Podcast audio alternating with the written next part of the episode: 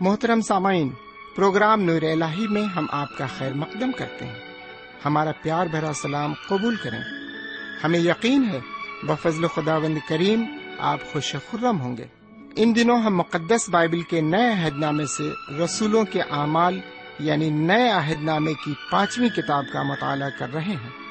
اس کتاب کا خاص مقصد یہ بتانا ہے کہ یسو کے ابتدائی پیروکاروں نے روح القدس کی رہنمائی میں یسو کی خوشخبری کو یروشلم اور پورے یہودیہ اور سامریا میں، بلکہ زمین کی انتہا تک کیسے پھیلایا؟ اس کتاب کو ہم تین حصوں میں تقسیم کر سکتے ہیں۔ نمبر ایک، مسیح یسو کے خوشخبری کی تبلیغ اور کلیسیا کا ارتقا نمبر دو، یسو کے آسمان پر اٹھائے جانے کے بعد یروشلم میں مسیحی مہم کا آغاز۔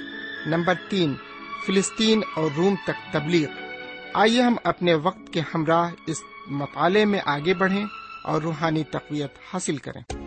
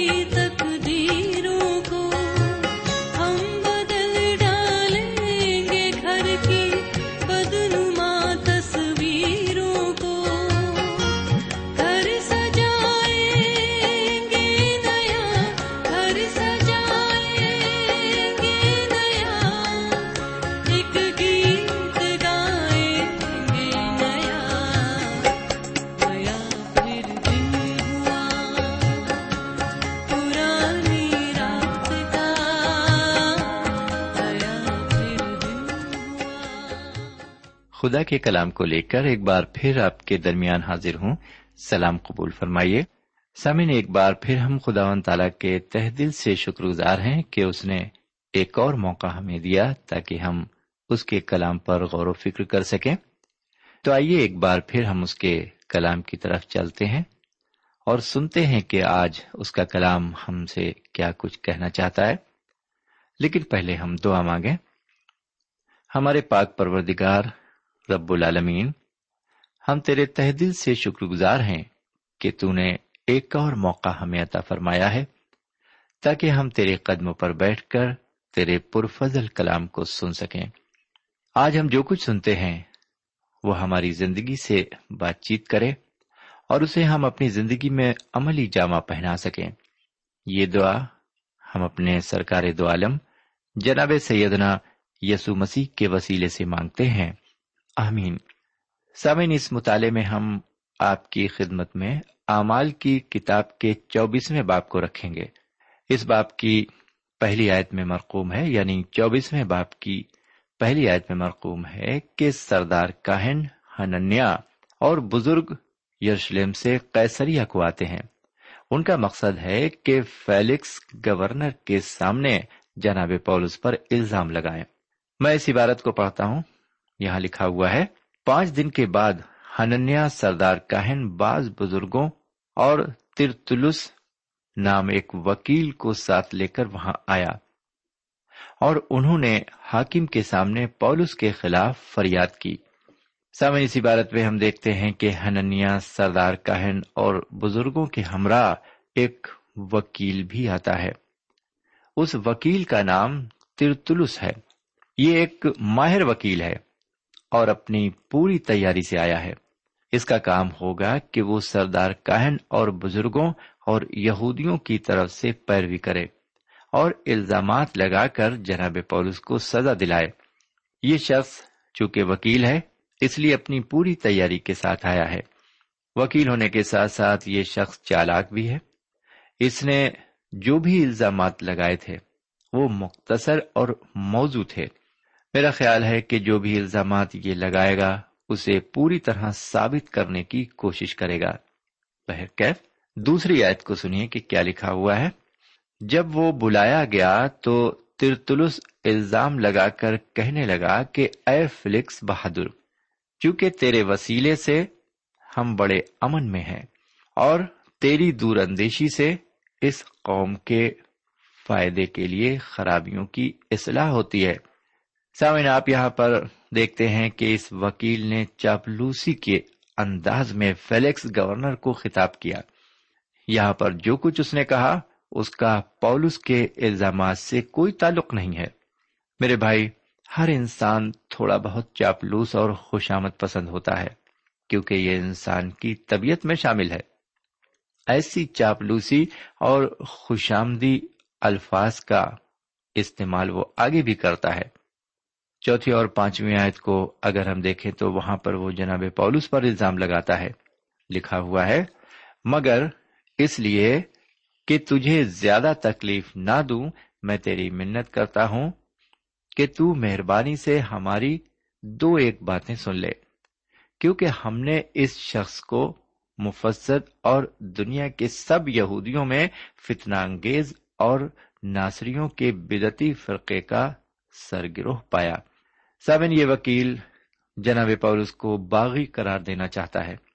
اس کا مقصد ہے کہ وہ انہیں فساد کرانے والا، فتنہ فساد برپا کرانے والا اور لوگوں کو ورگلانے والا اور نئے طریق کو ماننے والوں کو ناصریوں کا بدتی فرقہ کہتا ہے۔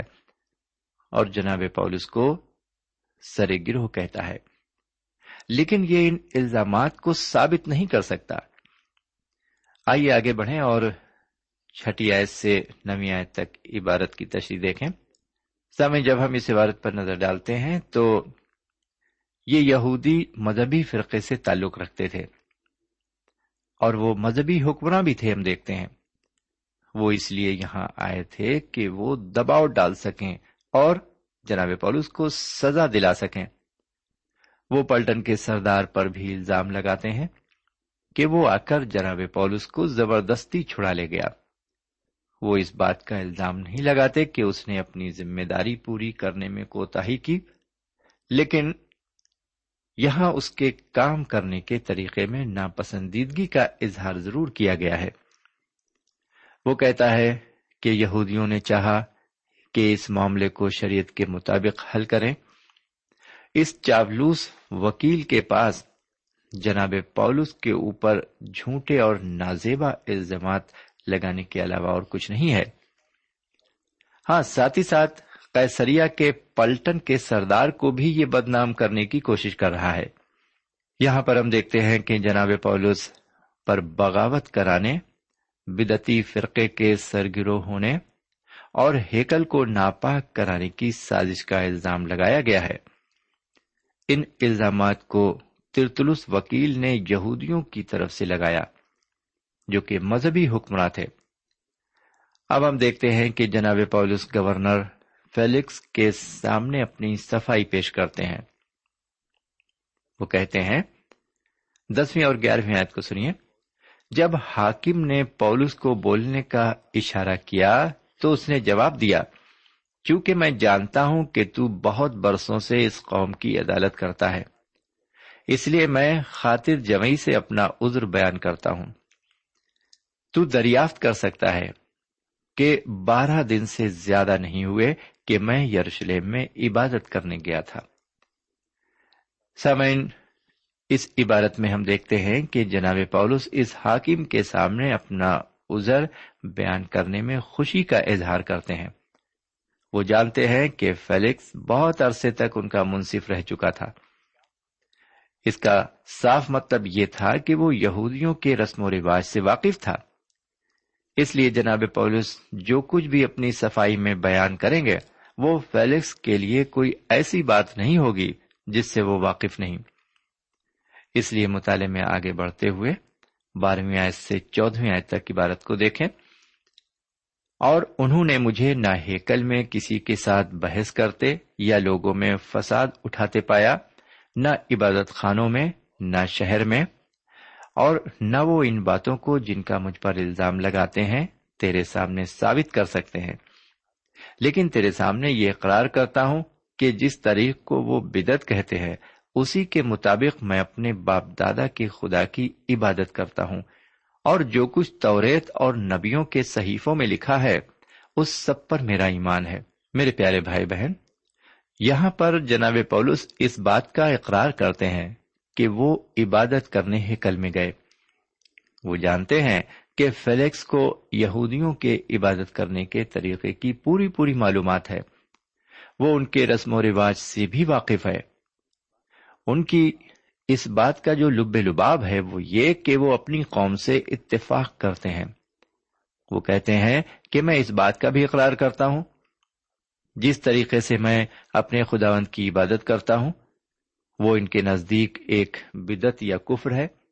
لیکن پولس رسول وہاں پر یہ بھی ظاہر کرتے ہیں کہ جس طریقے سے وہ عبادت کرتے ہیں، وہ اسی طرح ہے۔ جیسا کہ توریت میں بیان کیا گیا ہے، اور جس طرح ان کے باپ دادا عبادت کرتے آئے تھے۔ بہرکیف وہ اپنے بیان کو آگے جاری رکھتے ہیں۔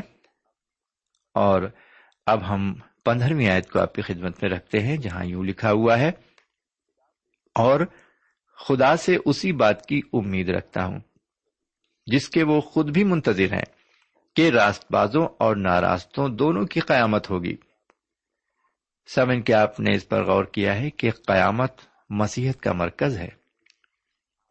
میرے بھائی، آپ مسیح کے بارے میں کیا سوچتے ہیں؟ کیا وہ آپ کے گناہوں کے لیے مرے؟ کیا وہ مردوں میں سے زندہ ہوئے؟ جناب پولس، فوراً اپنے اصل موضوع پر جو قیامت کا موضوع ہے، آ جاتے ہیں۔ وہ بتاتے ہیں کہ راست بازوں اور ناراستوں دونوں کی قیامت ہوگی۔ دونوں ہی دوبارہ جی اٹھیں گے۔ جو راست باز ہیں، وہ ہمیشہ کی زندگی کے لیے جلائے جائیں گے اور جو ناراست ہیں، وہ سزا کے لیے۔ جہاں تک راست بازی کا سوال ہے انسان اپنی راست بازی پر تکیا نہیں کر سکتا، کیونکہ کتاب مقدس کے مطابق کوئی بھی راست باز نہیں، ایک بھی نہیں۔ ہم صرف اپنے ایمان کے ذریعے ہی راست باز ٹھہرائے جا سکتے ہیں۔ لیجیے اب سولہویں آیت سے انیسویں آیت تک عبارت سنیے۔ اسی لیے میں خود بھی کوشش میں رہتا ہوں کہ خدا اور آدمیوں کے باب میں میرا دل مجھے کبھی ملامت نہ کرے۔ جی ہاں میرے بھائی، انہوں نے ہمیشہ اپنے ضمیر کی بات سنی اور اپنے دل کے مطابق عمل کیا۔ انہوں نے خدا و تعالی کی مرضی کو پورا کیا۔ انہوں نے اپنے ضمیر کو اپنے کام سے آسودہ کیا۔ سترویں آیت میں جناب پولس یروشلم آنے کا اپنا مقصد ظاہر کرتے ہیں۔ وہ فرماتے ہیں، بہت برسوں بعد میں اپنی قوم کو خیرات پہنچانے اور نظریں چڑھانے آیا۔ جی ہاں میرے پیارے بھائی بہن، ایک عرصے دراز کے بعد جناب پولس یروشلم میں داخل ہوئے تھے۔ ابھی تک وہ خوشخبری کا کلام غیر یہودیوں میں پھیلا رہے تھے۔ انہوں نے اس کلام کو ساری دنیا میں پھیلایا، یہ ان کا تیسرا سفر تھا، جو یروشلم میں آ کر تمام ہوا۔ یہ یروشلم اس لیے آئے کہ وہ دوسری کلیسیاں کے نذرانے اور تحفے یروشلم کی کلیسیا کو پیش کریں۔ میرا خیال ہے کہ یہ نظر اور خیرات کافی بڑی تھی، جسے انہوں نے خود لا کر پیش کرنا زیادہ پسند کیا۔ لیجیے اب اٹھارہویں اور انیسویں آیت کو سنیے۔ انہوں نے بغیر ہنگامے یا بلوے کے مجھے تہارت کی حالت میں یہ کام کرتے ہوئے ہیکل میں پایا۔ ہاں آسیا کے چند یہودی تھے۔ اور اگر ان کا مجھ پر کچھ دعویٰ تھا، تو انہیں تیرے سامنے حاضر ہو کر فریاد کرنا واجب تھا۔ یہاں پر جناب پولوس فیلکس گورنر کے سامنے یہ ازر پیش کرتے ہیں کہ اگر کوئی ایسا شخص جو کہ اصلی الزام لگانے والا موجود ہو، تو وہ آ کر الزام لگائے۔ انہوں نے ایسا اس لیے کہا کہ وہاں پر وہ لوگ موجود نہیں تھے جنہوں نے الزام لگایا تھا۔ وہ آسیا کے یہودی تھے۔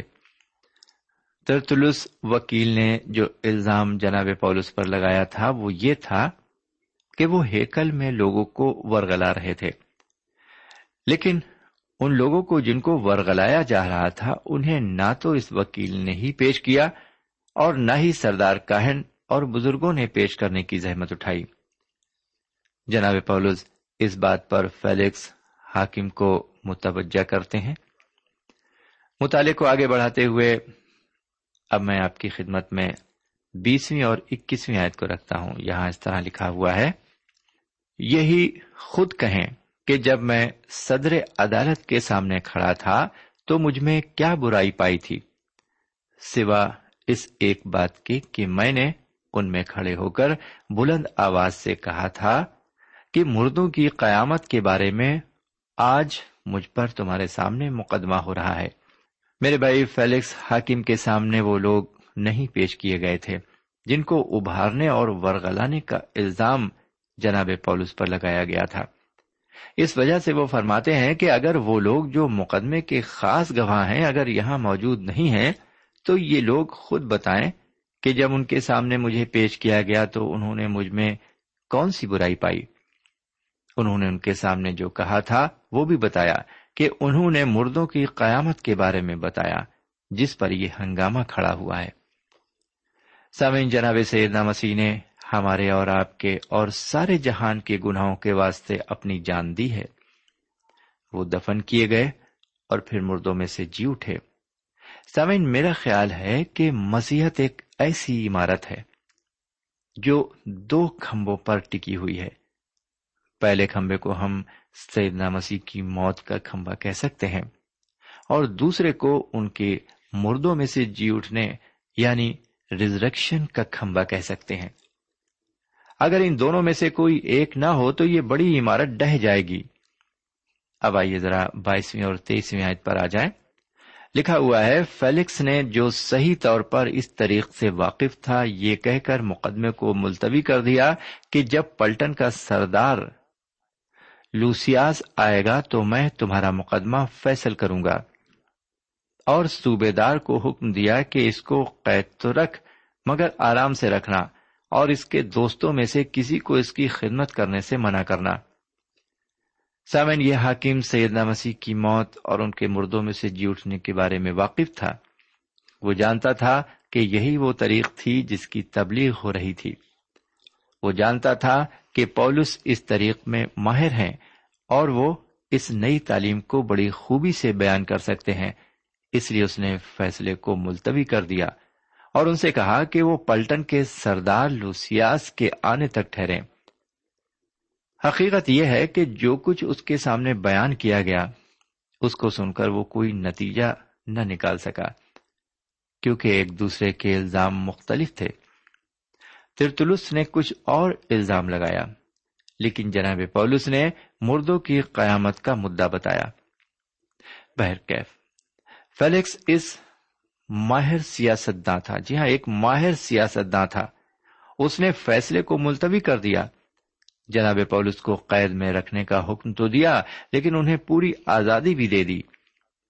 سمے اب میں قابل غور عبارت کو آپ کے سامنے پیش کرتا ہوں۔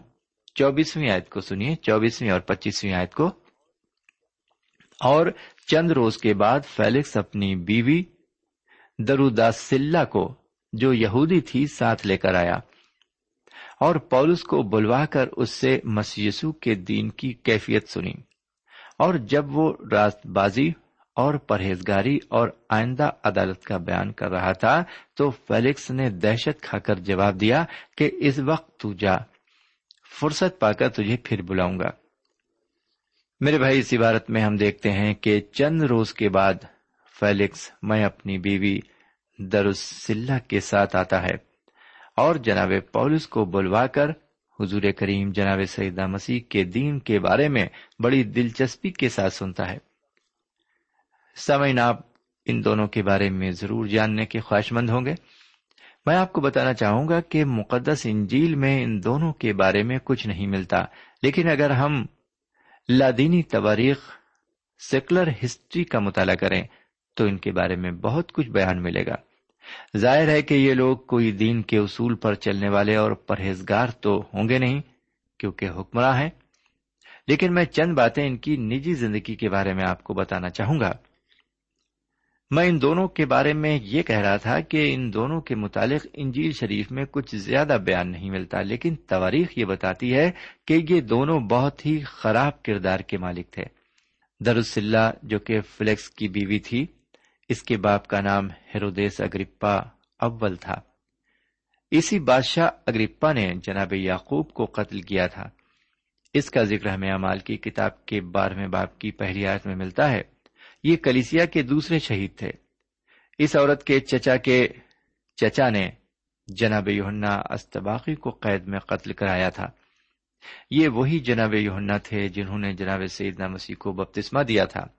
یہی نہیں یہ داستان یہیں پر ختم نہیں ہوتی۔ اس عورت کے باپ دادا نے جناب سیدنا مسیح کو قتل کرنے کی کوشش کی تھی۔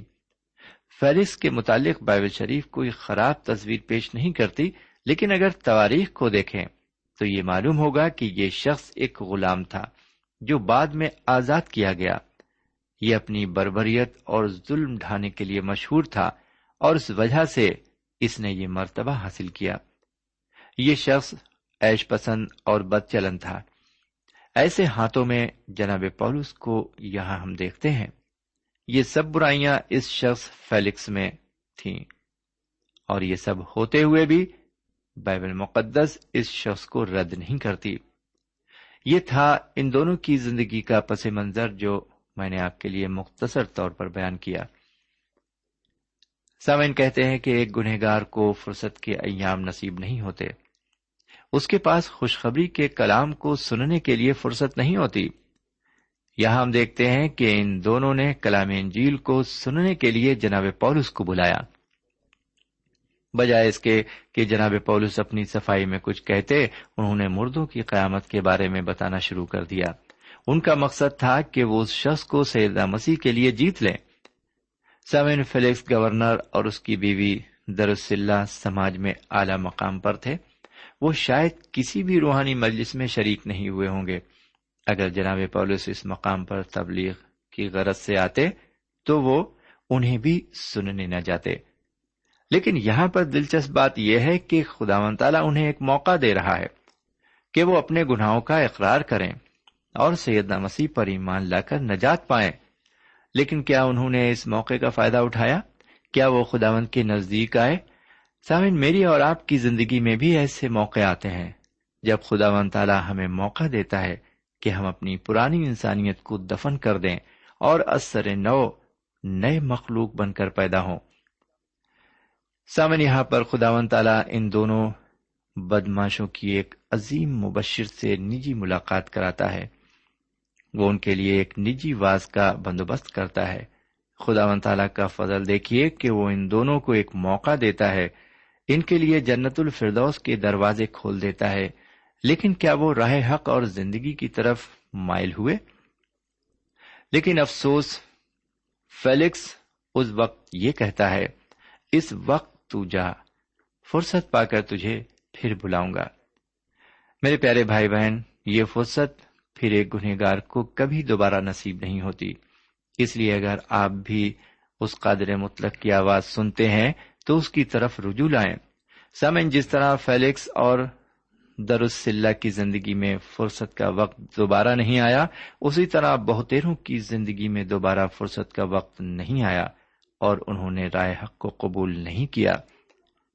میرے پیارے بھائی بہن، ہماری کیا رائے ہے؟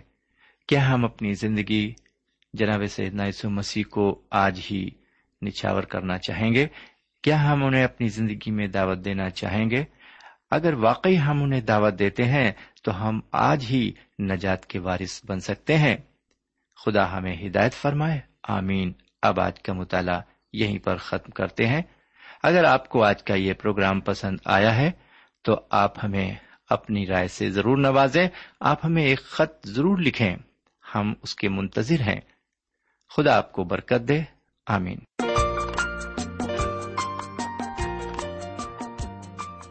سامعین، ابھی آپ نے ہمارے ساتھ رسولوں کے اعمال سے مطالعہ کیا۔ ہمیں امید کامل ہے کہ آج کی شام خدا کے کلام سے آپ کو روحانی برکتیں ملی ہوں گی۔ ہماری خواہش ہے کہ آپ نے اس مطالعے سے جو برکتیں حاصل کی ہیں، ہمیں ضرور لکھیں۔ ہم آپ کے مشکور ہوں گے۔ خدا حافظ۔ ہمارا پتہ ہے، program Noor ul post box number one five seven five Sialkot Pakistan. پتا ایک بار پھر سن لیں۔ پروگرام نور ال پوسٹ باکس نمبر ایک پانچ سات پانچ سیال کوٹ پاکستان۔ اب آپ ہم سے ٹیلی فون اور ای میل سے بھی رابطہ قائم کر سکتے ہیں۔ ہمارا ٹیلی فون نمبر ہے nine two three four four six four zero four five seven eight نو دو تین چار چار چھ چار صفر چار پانچ سات آٹھ۔ ہمارا ای میل پتا ہے N A M three nine four nine eight hotmail dot com. N A M three nine four nine eight hotmail dot com. ہمارے پروگرام کا وقت اب یہیں پر ختم ہوتا ہے۔ اگلے پروگرام تک کے لیے اجازت دیں۔ پھر ملیں گے۔ خدا حافظ۔